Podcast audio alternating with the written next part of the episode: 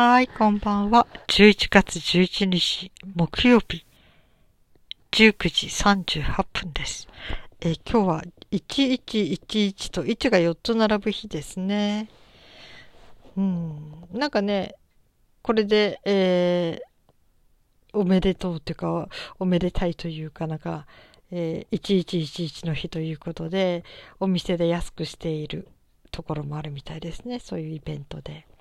うん、これだけ並ぶのは多分すごく珍しいんでしょうね。西暦で言うとね、日本だと例えばせんひゃくじゅういちねんじゅういちがつじゅういちにちっていうのがあったとして、いやありましたよね。歴史もちゃんとね、せんきゅうひゃくじゅういちねんっていうと大化の改新ろっぴゃくよんじゅうごねんだから、それが終わっていい国作ろう鎌倉幕府いちいちきゅうにだから、鎌倉幕府の前ですねあたりの歴史の時にせんきゅうひゃくじゅういちねんじゅういちがつじゅういちにちだったんでしょうね。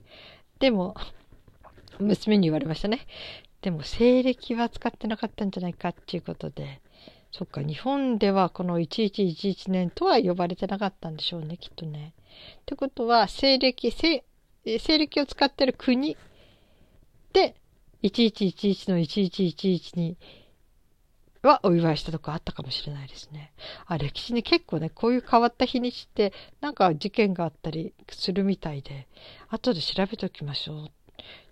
ね、せんひゃくじゅういちねんのじゅういちがつついたちに何があったかって面白そうですね、うん、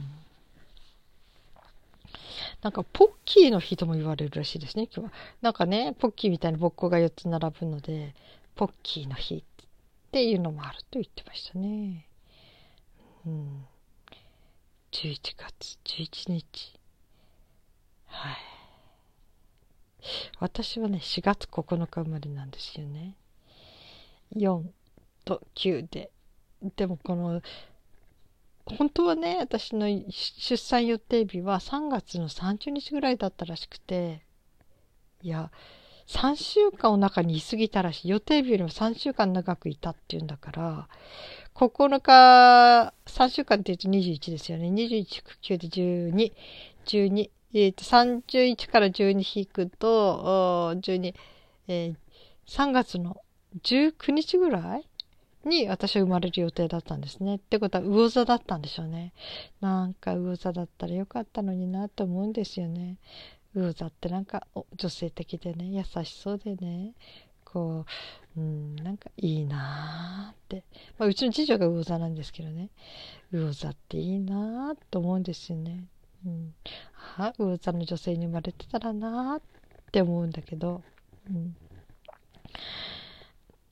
でもあの生まれたのしがつここのかでお羊座ですね、うん、でこのね、どれだけこう魚座に憧れたかというと、私あるブログも私じゅっこいじょうあるんですよね、多分ね。で、いちねんにいっかい更新とかにねんにいっかい更新のブログもあって、で、そこでね、うんと出産予定日、魚座だったっていうのをね、ちょっとね、あのー、アイコン名に使ったりしましたね。うん、でね、このしがつここのかというのはね、人為的にできた日なんですね。っていうのはちょうど私が生まれた年に、えーえー、昔の美智子さんというね人が、美智子さまが結婚した日だったんですね。国民的な行事、うん、それがねしがつのとおかなんですよ。しがつとおかがそのお祝いの結婚パレードがある、うん、という美智子さんというのは、そう、天皇のお母さんの、今の天皇のお母さんかな、うん、の結婚式の日だったんですね。それでパレードが、次の日の結婚式のパレードがあって、あの、病院がお休みになるから、先に出しちゃいましょうってことで、私は帝王切開でしがつここのかに出されたんですね。だからその結婚パレードがなければ、私はもうちょっとお腹にいたというか、しがつここのか誕生日にはならなかったはずなんですね。という人為的に操作されてしまった私の誕生日ですね。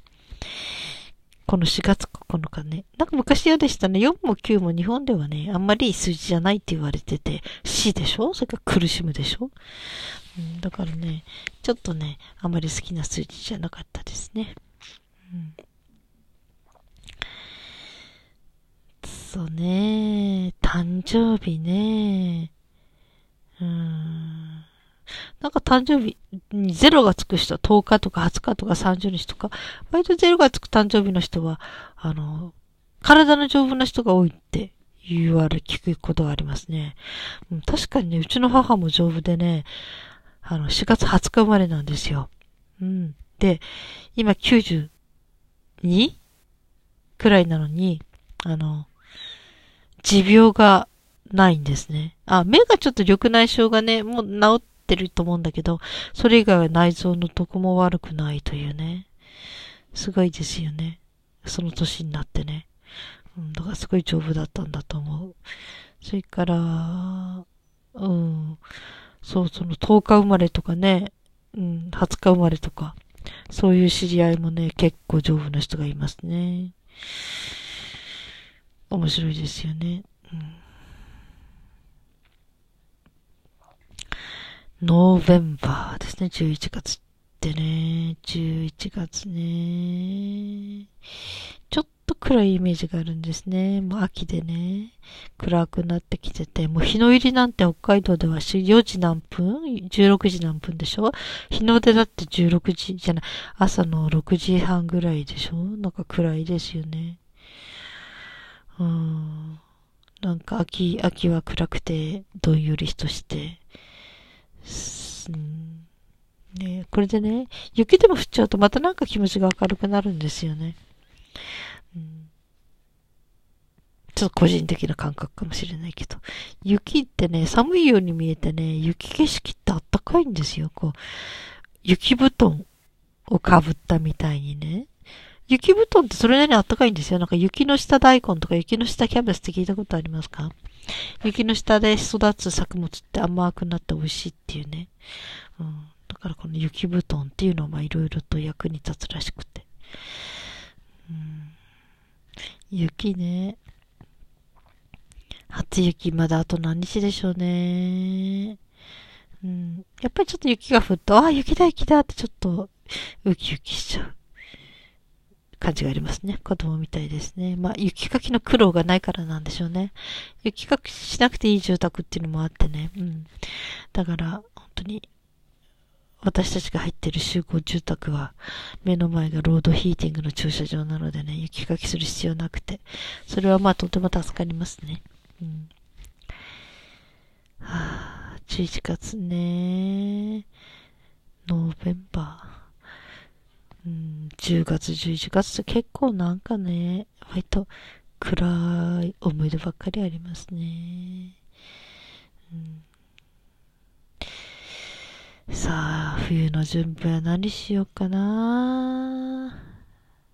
うちはもうじゅうがつついたちから、えー、おせち料理作り始めるので、あと大掃除の計画も立てた方がいいですよね。大掃除もね、もうさんじゅういちにちに全部やろうとなと思ったら体力持たないから、もうそれもほとんど 1, いっかげつがかりですね。細切れに表を作ってね、うん、まあいろいろ楽しんでますね。そのビンゴみたいにしてね、えー、何マス作るかな、そこにこう書いてって、そして縦とか横とか斜めの列が揃ったらなんかちょっとプレゼントみたいな、うん、で子供と娘と競争してね、ちょっとビンゴみたいな感じになった人になんか得点があるとかね、うん、そうやってゲームにしたり、それから子供がふたりいた頃、まあまあこれは家族さんにんでね、これをなんか表を作って、うん、誰が一番点数を稼ぐかみたいので競争したことありますね。うちの次長女はもう時計の針が回るギリギリまで頑張ってましてね、負けたくなくてね、うん、なんかね、そうやった大掃除はよく我が家ではゲームにしてます、うん、そう、大掃除に夫が加わらなくなって何年経ったでしょうね。昔はね、もう私が割とあんまり体力なかったからやって窓拭きぐらい、うん、あとはもう家族、夫と娘たちがやってましたね、うん、だけどえー、もうじゅうねんくらい経つかな。夫が、うん、おせちよりもっと作ってたのに、おせちも作らなくなったし、大掃除もしなくなったし、うん、体力的なもんなんでしょうね。今、なんもだ、私よりななさい上だから、うん、もうすぐ、もうすぐ ななじゅう? になるのかななるのかなうん。まあね、やっぱしろくじゅう過ぎちゃうと、もう体力的にもいろいろじ、億劫になるんでしょうね。ということでね。うん、まあ、大掃除は、我が家の女性、女性二人だ。私と娘だ。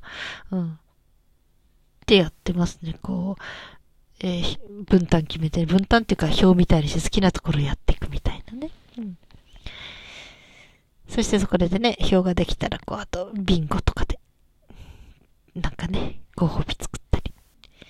うん、まあね、お掃除というと、電気の傘とか、うん、玄関の拭き掃除とか、拭き掃除って玄関の叩き？あれもちゃんと拭くんですもんね。なんて知らなくて、掃除の勉強した時に初めて、叩きも水拭きするっていうね。そうなんだ。あそこまで綺麗にするんだ。なんてびっくりしました。吐いたりね、ロボ機で吐いたりとか、ロボ機っていうかね、そういうのはしてたけど、まさかね、水拭きして徹底的に綺麗にするという発想はなかったですね。あの、靴で上がるところをね。へー、とか思って。あと、冬の準備ね。冬の準備というと何があるでしょうね。まだ夏よりはいいですね。夏はね、冷房で私どこも行けなくなっちゃうのでね。どこにも行かなくてもいいようにいろんな準備をしなくちゃならなかったですからね。まず歯医者さんに行けなくなるし、冷房が入ってるところで治療できないのでね。だから先にも治療してしまうとかね。うん、とかいろいろともう、いろんなとこ行かなくて済むように、家で先にいろんなことをしてしまうとか。もうそういう意味でちょっと緊張感がありますね、夏の前はね。うん。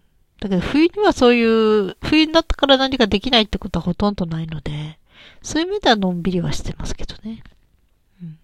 まあ冬服を出したり、うん、ああ、あと部屋の方をちょっとね、暖房をどうするかっていうこともあるのか。うん皆さんは冬支度ってどうするんでしょうね、うん。ストーブなしで暮らせる人いるんですか？日本に、冬。沖縄だったらいらないのかな？あ、まあ、あの、えー、ヒーターじゃなくてなんて言うんだ？